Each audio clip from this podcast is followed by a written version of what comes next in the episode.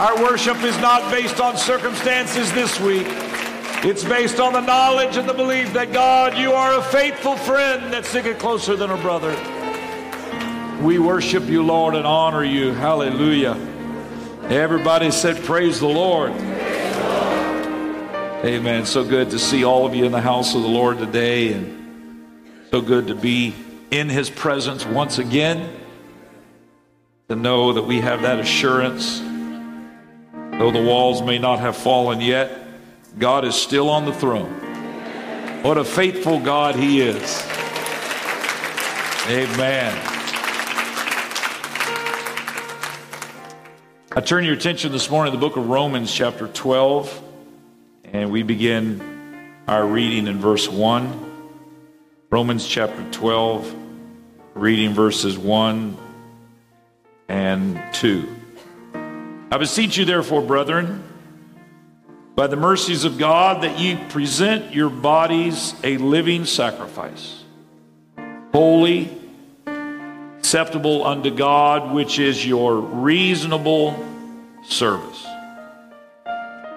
And be not conformed to this world, but be transformed by the renewing of your mind, that ye may prove what is that good and acceptable and perfect will of God. I want to talk this morning in line with our theme for 2019, the month of January, as we have focused on renew and what that means. The Lord can do it all again, He can make it all brand new again. But today we want to talk on the renewing of your mind. The renewing of your mind. Would you bow your heads and pray with me? Lord, what a privilege it is once again to be in your house. Thank you for the opportunity to worship you. We ask you, Lord, that you would help us now as we receive your word to allow our spirits and our hearts, and especially our minds, to be renewed by your word. We recognize that, God, you are actively involved in all of our lives. You're not far off, out of reach, or out of touch, but you're as close as the mention of your name.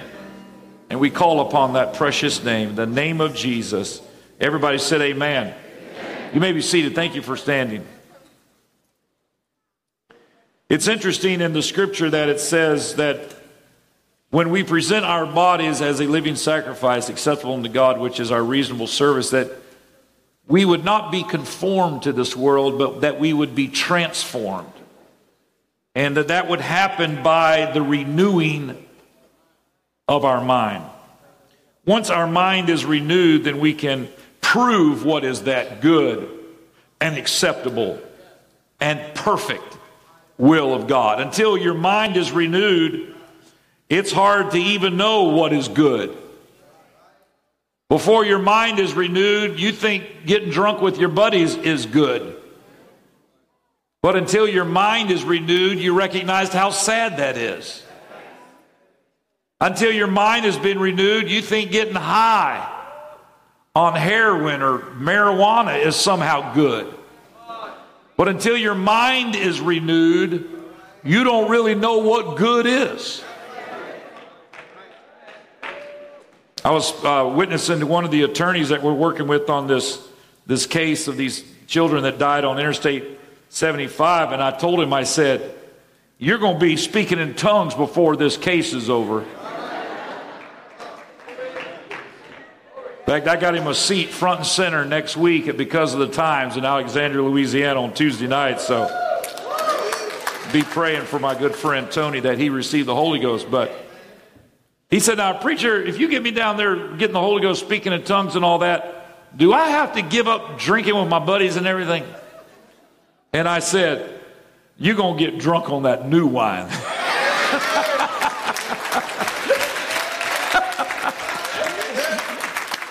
oh, hallelujah. How many of you are glad for that new wine? Give you a new way of thinking, a new way of walking, and a new way of talking. I wouldn't take nothing for my journey now. somebody that wants to serve the devil and the lust of the flesh and all of that and think that is good, man, you forgot how miserable you were when you were out there. But now that your mind has been renewed, you know what is good and acceptable and even what the perfect will of God is. You recognize, hallelujah, that everything that's good in your life is the direct result of a good God that has blessed you. It wasn't your own doing. If it wasn't for the Lord, you'd have been gone a long time ago. But you're here today in the house of God because He's a good God.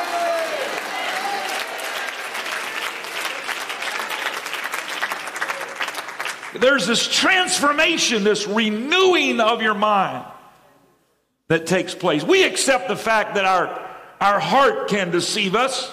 We know the Bible says that, that your heart is deceitful above all things. We know that just going by our feelings and emotions, we can get in trouble. But it's a harder concept for us to embrace that our minds can become distorted and misleading.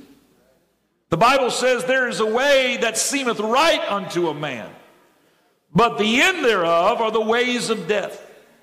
Seems like the right thing to do. Your mind tells you that it's the right thing to do. There's a way that seemeth right, it seemeth good. But the end thereof are the ways of death. So our minds can play tricks on us just like our hearts can play tricks on us. And there are numerous different syndromes that, that illustrate this principle, but allow me to just mention a few. There's something that's called the Stockholm Syndrome, and that's a psychological response that causes hostages to develop an alliance with their captors and to identify closely with his or her agenda or demands as a self defense survival strategy during captivity. But it often will even continue after the captivity as the former hostage cannot just turn off the compassion or the empathy that they have for their captors. The name of the syndrome is derived from a, a botched bank robbery in Stockholm, Sweden, where hostages begin to embrace and become sympathetic to their captors. This is not something that's just confined in the natural world. I believe even the children of Israel suffered from the Stockholm syndrome before it was the Stockholm syndrome. They got delivered out of Egypt, 400 years of slavery got through the Red Sea, had a big shouting service, got the law, presence of God, wells of living water coming up out of the ground, low flying manna, the original fast food restaurant in the desert. And they started thinking about how good it was in Egypt. Are you kidding me? You used to come home every night with your back bleeding from the whips of your captors. They said, Oh, we want to go home. They got flesh pots there. They got all kinds of pots with meat in them. But did you realize the trauma that you were in? Why would you want to return to your captivity? I just want to say this for whatever it's worth. You got to have a hole in your brain and want to go back to the world after God has delivered you from sin. Are you kidding me? Oh, I wish I could go back. I just miss all the partying. Are you kidding me? You used to be so miserable. You sitting on a bar stool trying to pick up somebody. You left lonely and miserable. And if you didn't leave lonely and miserable, you were lonely and miserable the next day. And now God has given you joy and peace and purpose. Are you kidding me? There's nothing in that world that's worth losing out for.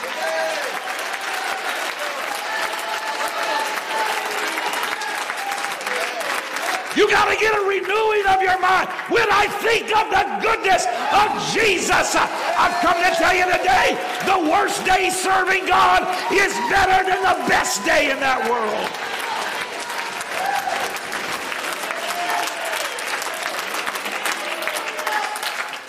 You get this Stockholm syndrome. We want to go back over there and start looking around the edges of it. God has delivered you. Run. God has freed you from jail.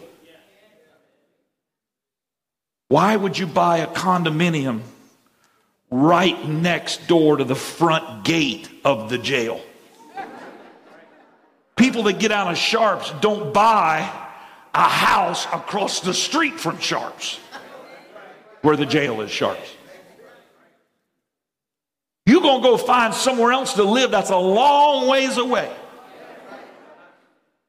But yet God has delivered you from sin and you want to build a condo right across the street from sin.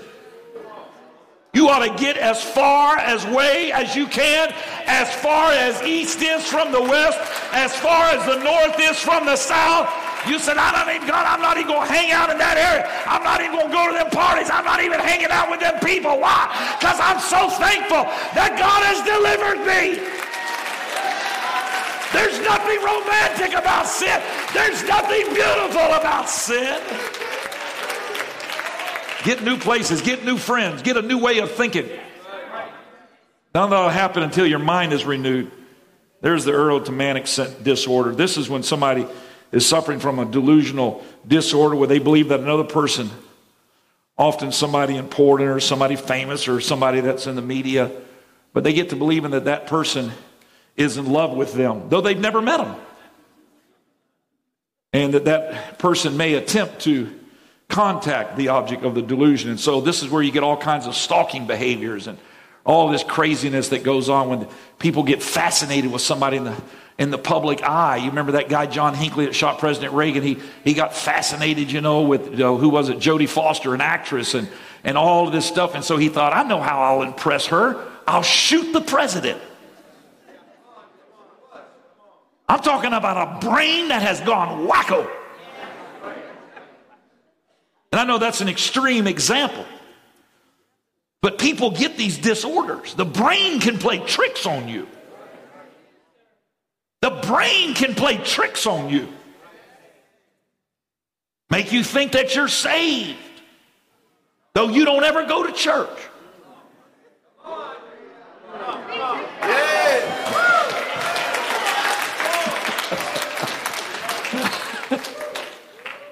Well, I'm doing the best I can, preacher. Well, I'm going to tell you what, the best you can do is not good enough. It's not about what you can do, it's about what God can do and will do. Grandiose disorder. This is where a person, this type of disorder, has an overinflated sense of worth, power, knowledge, or identity. The person might believe that he or she has a great talent or has made an important discovery, and they don't know why anybody else can't see the greatness that they are. So they do something extreme, which is where you have mass murders and all this craziness, because they, everybody ought to see who I am and what I can do, and nobody else sees it. It's the brain has created some sort of a disorder, and all of this stuff is pumped and fueled by sin sin. But I'm glad that God doesn't just leave us to wallow around in our sinful condition. He doesn't just save us and say, now, if you're a good boy or a good girl, you got a great insurance policy. When you die, you're going to go to heaven and they got streets of gold. He gives us what we need so that we can live every day in this life successful. You don't have to live every day trying to recover. You are an overcomer. At some point, you're not recovering, you're thriving. At some point, you're not just making it, but you are an overcomer in Christ Jesus the Lord. Every day you get up, you're a child of God. You're not just surviving, you're thriving.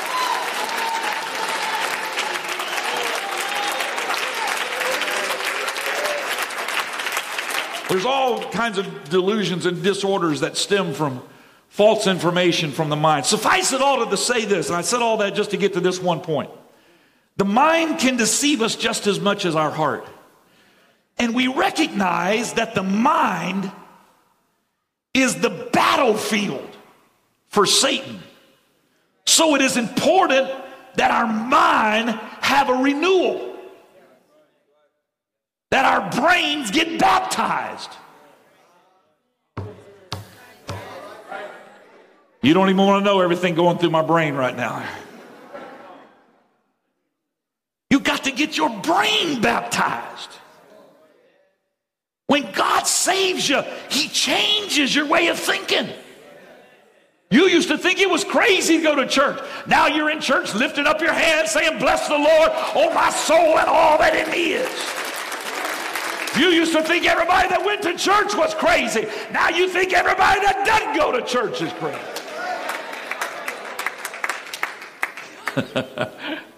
I'm so glad he transforms our thinking.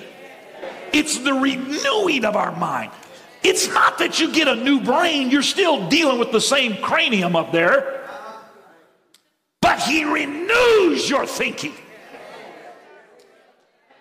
gives you a new way of thinking. Oh, I'm so thankful for that. When we receive the Holy Ghost, we receive a new spirit. We know that, but it's more than just a heavenly presence, it's a renewed way of thinking. Let's read some scripture. 2 Timothy 1 7. For God hath not given us the spirit of fear, but of power and of love and of a sound mind. Everybody say a sound mind. A sound mind. We understand the power of God. He's not giving us the spirit of fear, but of power. We understand that. We understand the love of God. But I believe one of the biggest blessings of serving God is the opportunity to have a sound mind. Now, this is not IQ based. This is not intelligence quota. This is understanding. This is wisdom. This is clarity of judgment. I used to, I used to be so befuddled when I was in law school with some of the brightest. I had tremendous opportunities to study in summer programs under U.S. Supreme Court Justices Scalia and Rehnquist and go to Oxford and all this stuff. And it was all God that did it because I'm not that smart. But God just opened up all these doors. And so I got to rub shoulders with all of these these uh, young people, and some of them were a little older, but they all were very bright, had great cognitive skills, but they made some of the stupidest decisions. For instance, I'll give you an example. Here we are in Trinity College in Dublin, Ireland, study under Antonin Scalia, a sitting U.S. Supreme Court justice. And so you would think that you would stay up half the night reading and studying so that you could interact with a Supreme Court justice. No, that's not what 99% of the class did. 99% of the class took advantage of the Temple Bar area, which is an area in downtown Dublin that has 714 pubs in a three mile radius. So all night, the kids were all out getting drunk. Guess who was in his little room studying all these different constitutional cases? David Ellis Myers. So every morning, Scalia would say, Myers, you briefed the case. You're the only one that didn't go out drinking last night. Well, guess what happened? By the time the class was over, David Ellis Myers, who was probably the least intelligent one of the entire group, booked the class.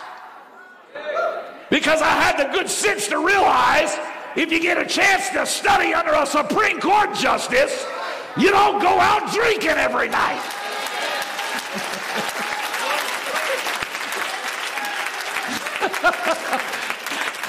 Woo! What are you talking about? When God gives you a renewing of your mind, you're able to get a fresh perspective. You're able to know what's important and what's not important. It doesn't matter how much money you make in this world. What matters is how do you live your life?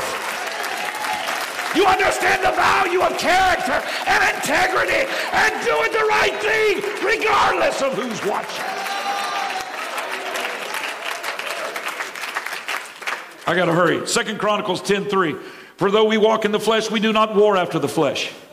For the weapons of our warfare are not carnal, but mighty through God to the pulling down of strongholds, casting down imaginations, and every high thing that exalted itself against the knowledge of God, and bringing into captivity every thought to the obedience of Christ. Do you understand these key words? Understanding, imaginations, knowledge, thought. What's the common denominator to all of that? It all has to do with the mind. So there's a spiritual battle that's going on with the mind. That's why you got to be careful what you feed the mind.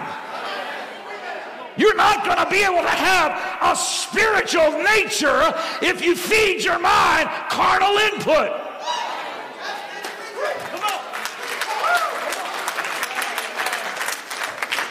You can't watch a bunch of garbage all week long. watch a bunch of movies with people taking the name of the Lord in vain, bunch of pornography, a bunch of perversion, listening to a bunch of people and seeing all kinds of shows and music that somehow fan and, and want to glor- make it some sort of glorious event, adultery and infidelity and and put that stuff all in your brain over and over and over again to the week, and then come to the house of God on Sunday, and you want God to move like some sort of Tinkerbell with pixie dust. You don't. It doesn't work that way. Like there's some kind of magic wand that God's going to put over you when you ain't been nothing but carnal all week long and you come to the house of God and you want God to resolve you. I'm going to tell you something. You better make up in your mind. If I want to be spiritual, I got to have some spiritual input. I got to, uh, I got to get in the Word of God. I got to get a prayer life. I got to renew my thinking.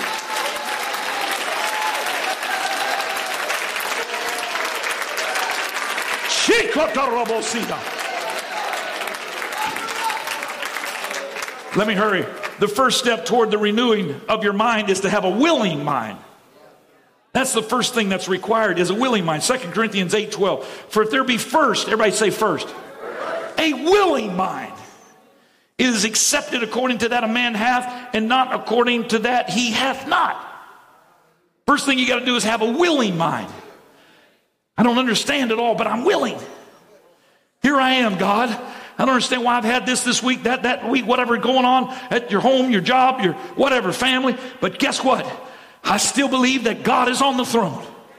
They were just singing about it. the walls haven't fallen yet, but God is still on the throne. I'm still going to get ready and come to the house of God.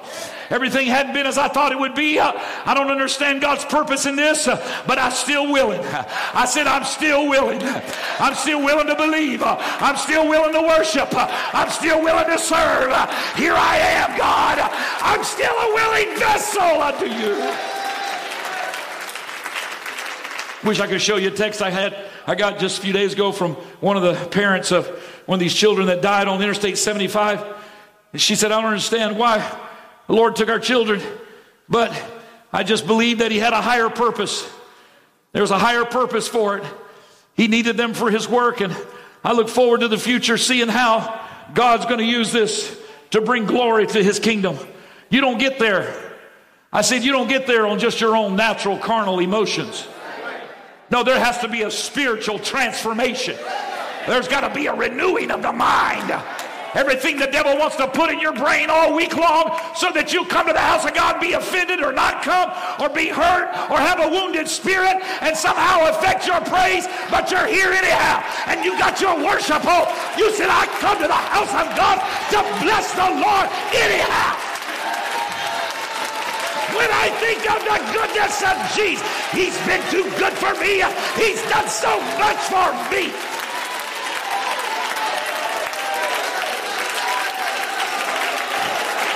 I'm willing.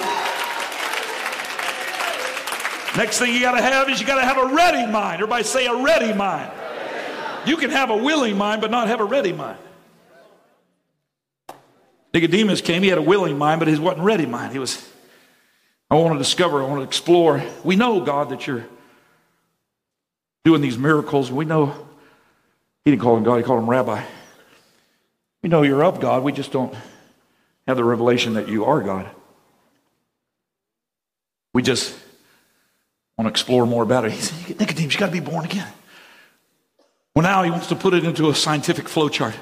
Well, how can a man be born again when he's born out of his mother's womb and enter a second time?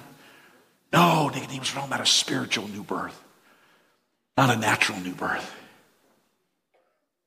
Got to be willing and ready. He was willing, but he wasn't ready yet. The rich young ruler that came to the Lord was willing, but he wasn't ready yet. God always causes us to a point of action. We're willing, but are you ready? Lord, I've followed your commandments since I was a youth. Go and sell all that you have, give it to the poor. Ah, I got to think about it.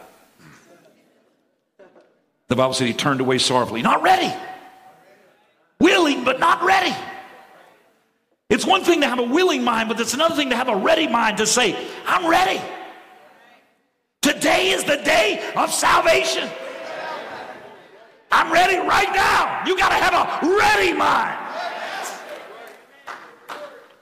You go on the internet and you shop around and look for stuff. You got a willing mind. You're shopping, you're looking, you're interested, but you're not ready yet to send your credit card to them. And they know that. And they know there's a big gap between willing and ready. So then every time you come on the computer, they show little pictures of, we know what you was looking at. We know what you're interested in. We're still here. Four days only. 24 hours only.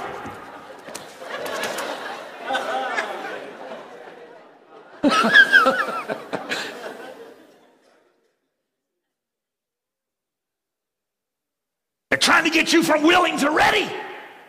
Acts 17 11. These were more noble than those in Thessalonica in that they received the word. Wait a second. Before we get to it, these were more noble than those in Thessalonica. Thessalonica, willing but not ready. But these were more noble in that they received the word with all readiness of mind. I'm ready for a change. I'm ready right now. I don't have to wait for more convenient season. I ain't waiting for Easter to get here. I don't have to wait till grandma comes and watches me get baptized. I'm ready right here, right now, today. I'm ready. I'm tired of living this way. I'm tired of thinking wrong, acting wrong, living wrong. I'm ready. I'm going to tell you what, there's a God in heaven that's looking to know, is there anybody ready? Search the scriptures daily whether those things were so. So many times we are our own worst enemy in receiving what God would have for us because we fear rejection. We fear rejection. It's what keeps us in willing but not ready. It's what keeps us in that no man's land between the two. We're willing. We believe God. We believe the word. We believe Acts 238. You believe it? I believe it. Teach a Bible study. I got to think about it.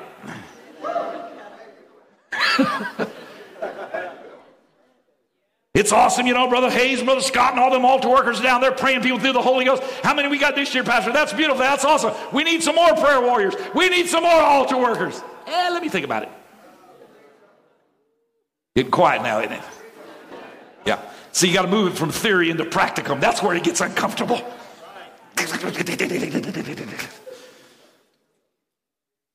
God is calling us in 2019 to a place of readiness of mind. Now, why do we struggle with readiness of mind? Fear of rejection. It paralyzes us. I say to you today, I reject the spirit of rejection. I reject the fear of rejection. The fear of the rejection keeps us from witnessing because we don't want to be rejected. We want to tell somebody about the Lord, but we don't want to make fun of us or reject us or tell us we're an idiot. So we keep our mouth shut and we justify it. I know Aunt Betty needs the Holy Ghost. I know she's smoking three packs like a chimney, but I don't want to say anything to her and upset her because she's in charge of the macaroni and cheese at Thanksgiving time. She may slip something in it.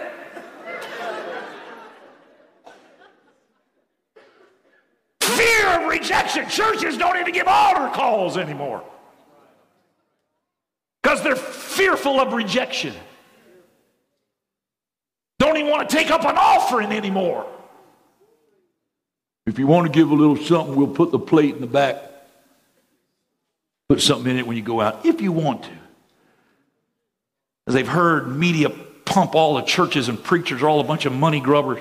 So nobody wants to buy that. So the fear of that keeps the church from following biblical principles that says, Give and it shall be given unto you. I don't care what you think of me, I'm going to keep preaching the Bible. If you want to be blessed, you need to pay your tithes. I don't apologize for telling you what thus saith the Word of God.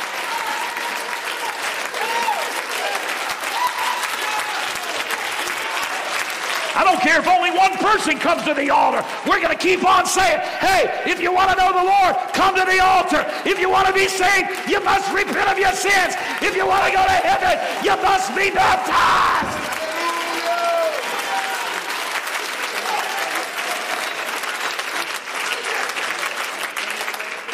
Let me hurry. Paul got a renewing of his mind when he was saved. In Acts 26, when Paul was finally given an opportunity to speak for himself in Caesarea before King Agrippa, some people believe it was at least two years that he waited in Caesarea by the sea before King Agrippa, who was king of the Jews, and Festus, who was the Roman governor, the representative of the Roman government there in the Holy Land area. He waited at least two years. Finally, they said, Come on up in here, Paul. And Paul stands there before the Roman governor and before King Agrippa, and he stands there in this royal palace, and they said, You can speak for yourself. Now, He's had two years to work on his testimony. You'd think he'd be real polished, you know. You'd think, you'd think he'd be real clever. But Paul learned it a long time ago when he went up there at Mars Hill in Athens, Greece, uh, and he presented this beautiful sermon, the, the unknown God. But there was only a few that got saved. As he made his way down to Corinth, uh, he made up in his mind, uh, I'm tired of trying to win people with clever speech. I've come to you in the demonstration of the Holy Ghost.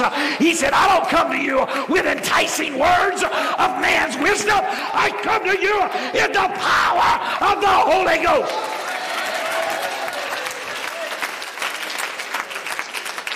From that moment forward, he never backed up. He began to give his testimony. You ought to read about it in Acts 26. He's giving his testimony. He's talking about how God saved him, knocked him down off his horse as he was riding Damascus on the road to Damascus. And, and the Lord spoke to him and said, Saul, Saul, I persecutest thou me. And he goes through this whole thing and he's giving it and he's getting passionate about it. He's telling him how God saved him and what he's doing and, and all this. And finally, the Roman governor, he can't handle it anymore. He's not used to somebody, he's used to people standing in front of him shaking in their boots. Paul's up there. I can just see him. His hands are waving and he's pointing. And he's pointing to them and he's pointing. He's talking about God and all that. Finally, Festus, the governor of Rome, he couldn't handle it anymore. Paul, you are beside yourself. Much learning doth make thee mad. You've done lost it. I told him in the first service when I was in law school, they had a cassette tape. You remember the cassette tapes that went around throughout my law school classes? Somebody had gotten hold of something, in a sermon that was preached here by me of our churches services. And they got people, they when I come into the law school, when I come into class, they'd all look at me like this. I said, What's the matter with everybody? They said, That tape of you preaching made its way all the way around the classroom. One girl come up to me and she said, Do you bite heads off of chickens?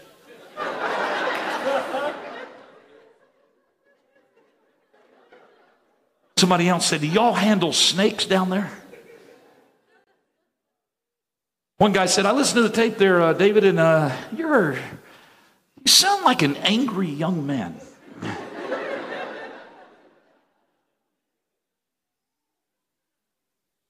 How do you convince people that don't have a regenerated mind? You can't. You got to have a renewing of your mind. We're not supposed to preach the gospel with fervor and with enthusiasm.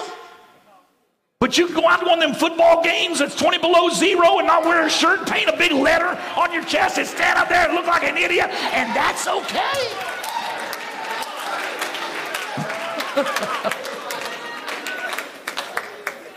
Isn't that wonderful camera swimming around? Look how dedicated they are to their team.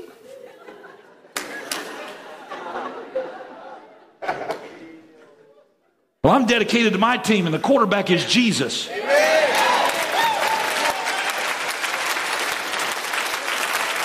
Because the New Orleans Saints didn't save me, and the Miami Dolphins certainly didn't save me. And there's nothing in this world that an athlete can do for you. But there is a God, hallelujah, that loved you before you were born. He knew your name in your mother's womb. He died for your sins. He transformed our thinking.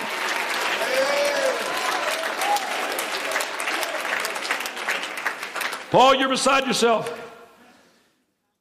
Paul looked at him and said, I'm not mad. I speak the words of truth and soberness. I'm not drunk. I'm sober and I'm in my right mind and I'm speaking the words of truth.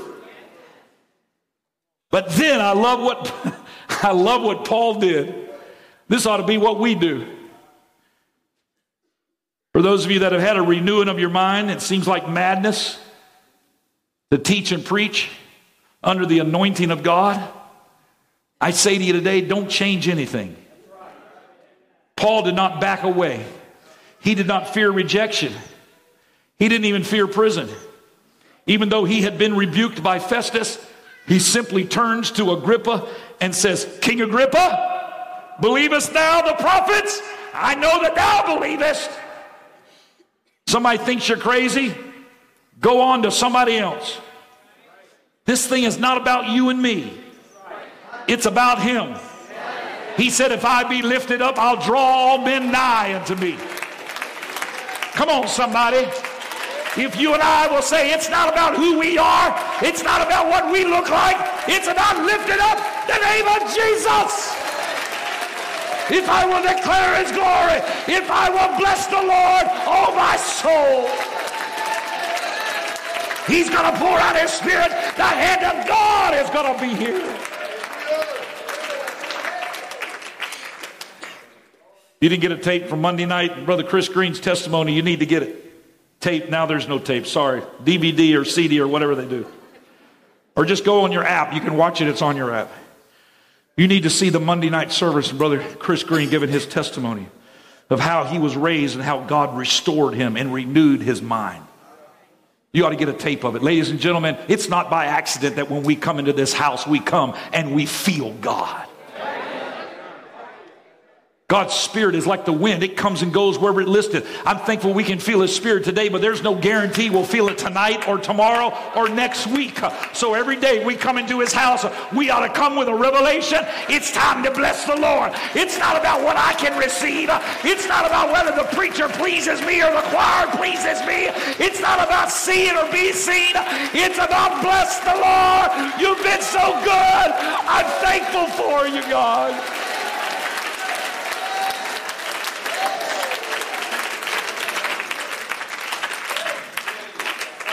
So a willing mind, a ready mind. The third thing is a humble mind. Acts 20, 19, serving the Lord with all humility of mind and with many tears and temptations which befell me by the laying weight of the Jews. This humility of mind is the key. This is what makes you thankful. So thankful for what God's done. I don't deserve to be here, God, but you have kept me. You have been so good to me, Lord. Humility, my friend, is what spurs on praise. Humility of the mind is the incubator for praise. I don't deserve it, but I'm thankful. It'll make you thankful. I said, it'll make you thankful. There's something about people that'll bless the Lord. If you're having a hard time praising God, it's because you're having a pride problem.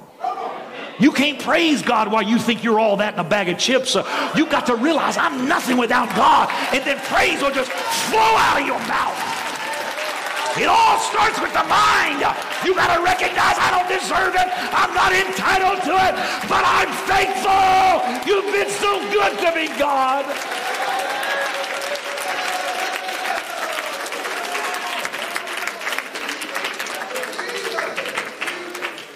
Let me just say this for what it's worth.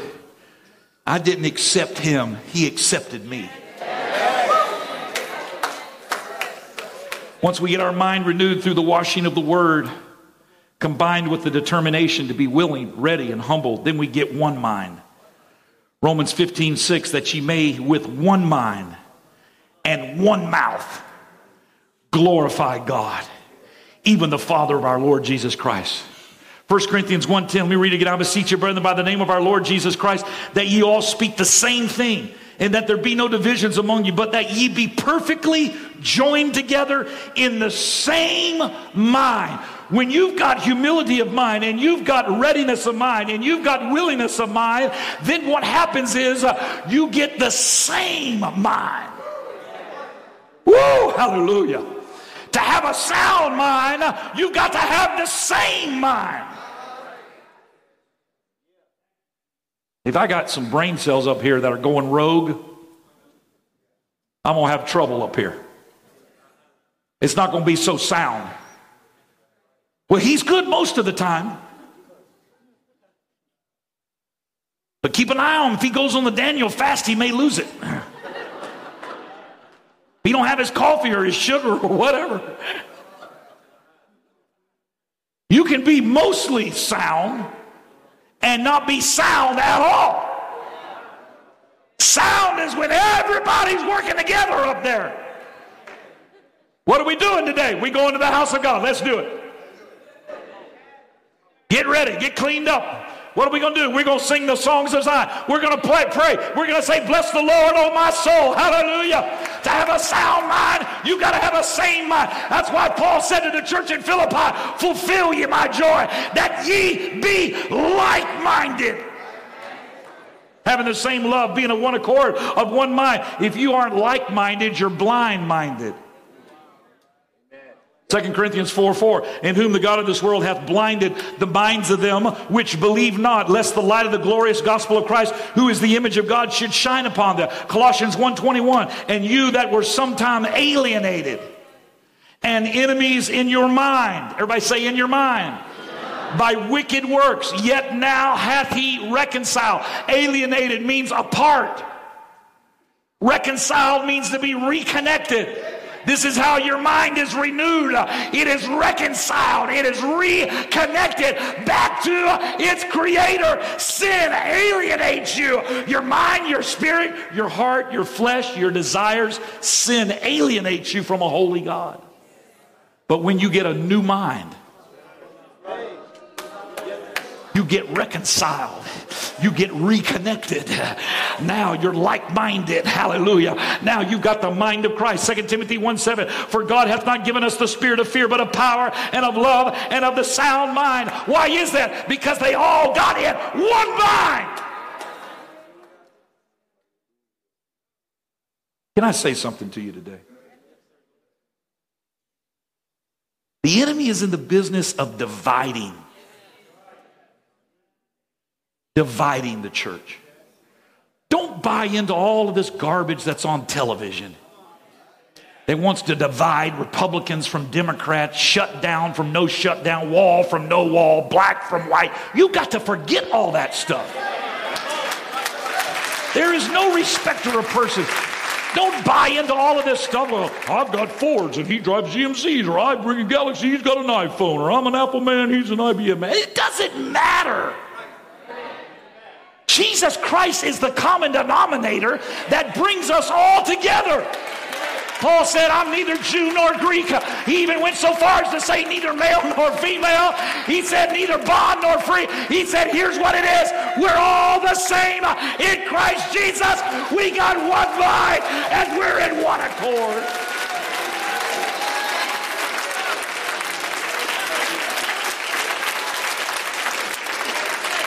It matters not if you speak Spanish or English.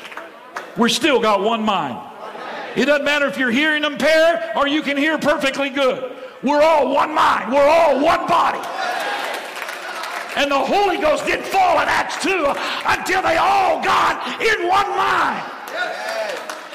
First thing they did was have a business meeting. Then they had a prayer meeting. Probably should have reversed that.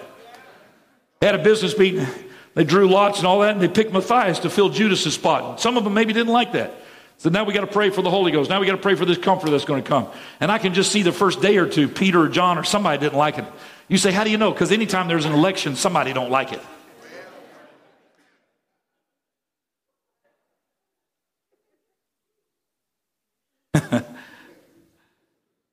so they said, well, let's all pray. And I can just see that first day. Oh, Lord, send the comforter. I can't believe they picked Matthias. What were they thinking? That couldn't be of God. Somebody rigged that vote. Have they seen Matthias, his wife? There's no way God's going to bless this. Oh, God, send the comforter, send the comforter. Matthias doesn't even pay his taxes. How's God going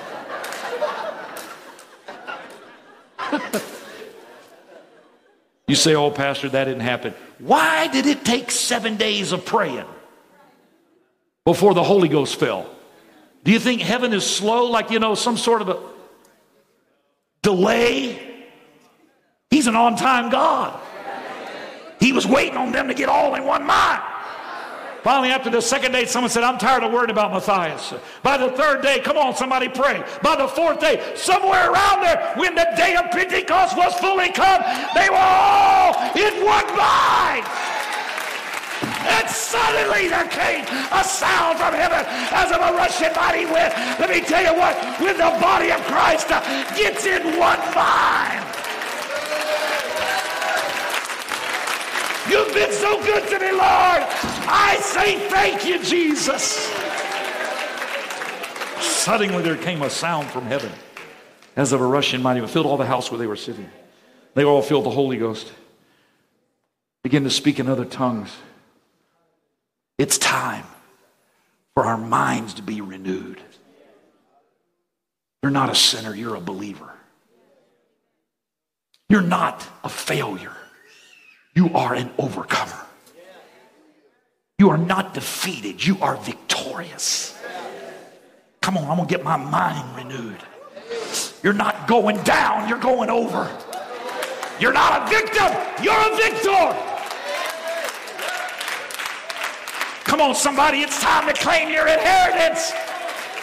I am a child of God. I am the apple of God's eye. I am a chosen generation. I am a royal priesthood.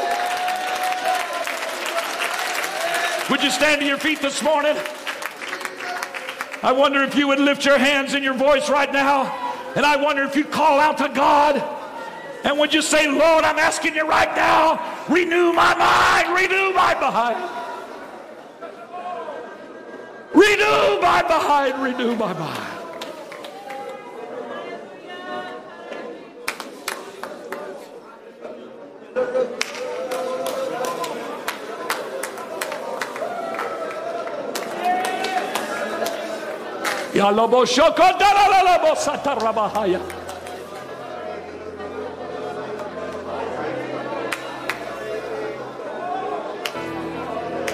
Yes.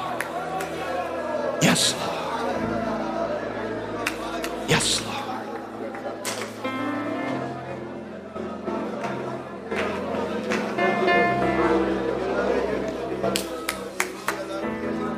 You know, when the Holy Ghost was poured out, the Bible says they were all filled with the Spirit and they began to speak in other tongues as the Spirit gave the utterance.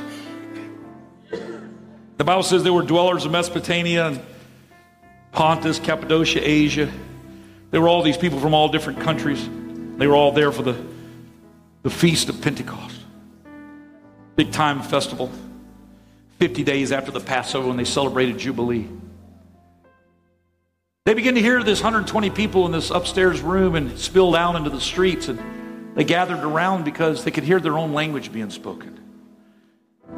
And the Bible lists there in Acts 1, Acts 2, all those different nationalities, it's clear that not everybody was speaking the same language. But yet there was a oneness to it all. There was a sameness to it all. Because it was the Spirit of God renewing all of their minds. How else can you explain the actions of Peter, who denied the Lord three times, but yet, after he's filled with the Holy Ghost, He's fearless. Going into the temple, praying for a man who's lame, standing up to the Sanhedrin. They took knowledge of them that they had been with Jesus. Made it very clear they couldn't stop teaching and preaching the name of Jesus. Where was that transformation? It was in that upper room when they were all speaking in tongues, filled with the Holy Ghost. I don't know what broken bodies, broken lives, broken emotions that may be represented here this morning. God does. But I know that there's one Spirit, the Holy Spirit. And when we submit our human spirit to that Holy Spirit, there's a God that wraps his arms of love around us, changes our perspective begins a work that where before you couldn't see, but now you can feel it and know it. I know my Redeemer liveth. How do you know that, Job? I just know because he's renewed my mind. Took me a while to understand the hurt and the pain. Took me a while to get over blaming God. Took me a while to get over the anger, but I know my Redeemer liveth. And when I am tried, I'm going to come forth as pure gold. Come on, somebody. There's a God right now that's going to bring you through.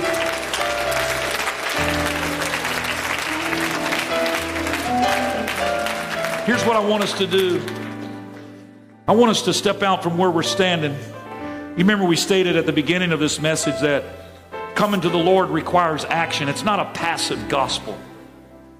It requires us moving to Him. You had to get up and get ready to come to church today. You moved toward Him. When we come to an altar, we move toward Him. There's something I want us to do here today before we leave, and I believe there's going to be a mass healing physical, emotional, spiritual. Everybody that comes down, I want you to just come. Those of you that are coming down, you maybe you just stopped at the front of the aisle. If you don't mind just coming all the way down to the front. There's a lot of people want to get in behind you. They can't always get there. If you don't mind just pushing forward. I want to give everybody a chance to come down because here's what I feel to do in the Lord. If you have received the Holy Ghost with the evidence of speaking in tongues, let me just say this for whatever it's worth. If you've ever prayed for anybody and they've been healed, that gift will always be with you. The only thing that stops it is just our own fear and our own human emotion. If you've ever prayed anybody through to the Holy Ghost, you can always pray somebody through to the Holy Ghost. If you've ever taught a Bible study, you can always teach a Bible study. If you've ever spoken tongues as the Spirit gives the utterance, that's a gift that's without repentance. Uh, it's always right there. So here's what I want us to do in just a moment. If you've received the Holy Ghost with the evidence of speaking in tongues, I want us for just a moment to pray in the Holy Ghost. Now, to somebody that doesn't understand this, it's not going to make sense. It may sound like mumble jumble. And if you've never received the Holy Ghost, I'm going to ask you to just lift your hands and praise God in your own language. But I believe that if we will do this right now in the name of Jesus Christ, that God's presence will come down just like it did in the upper room, just like it does whenever you and I are gathered in this house.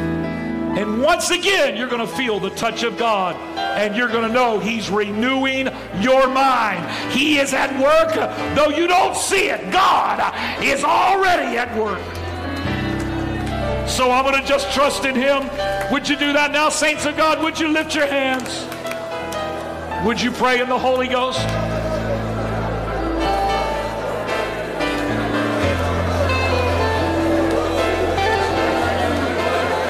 Yakonda robosata. Yanda robosata la la bahaya. Yolobo kotolo lobosi. Yadi yanda la la bokoto robosi.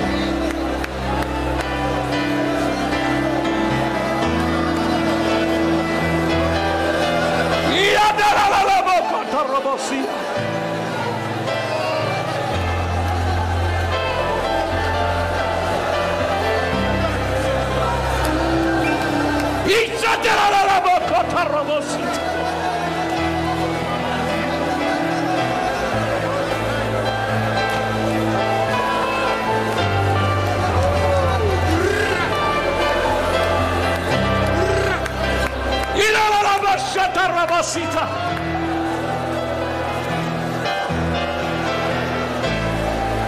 That's it, pray in tongues.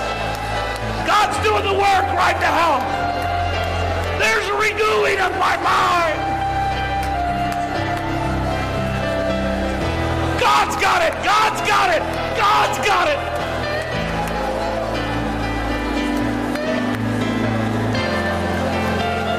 I'm not going to worry. I'm not going to fear any longer.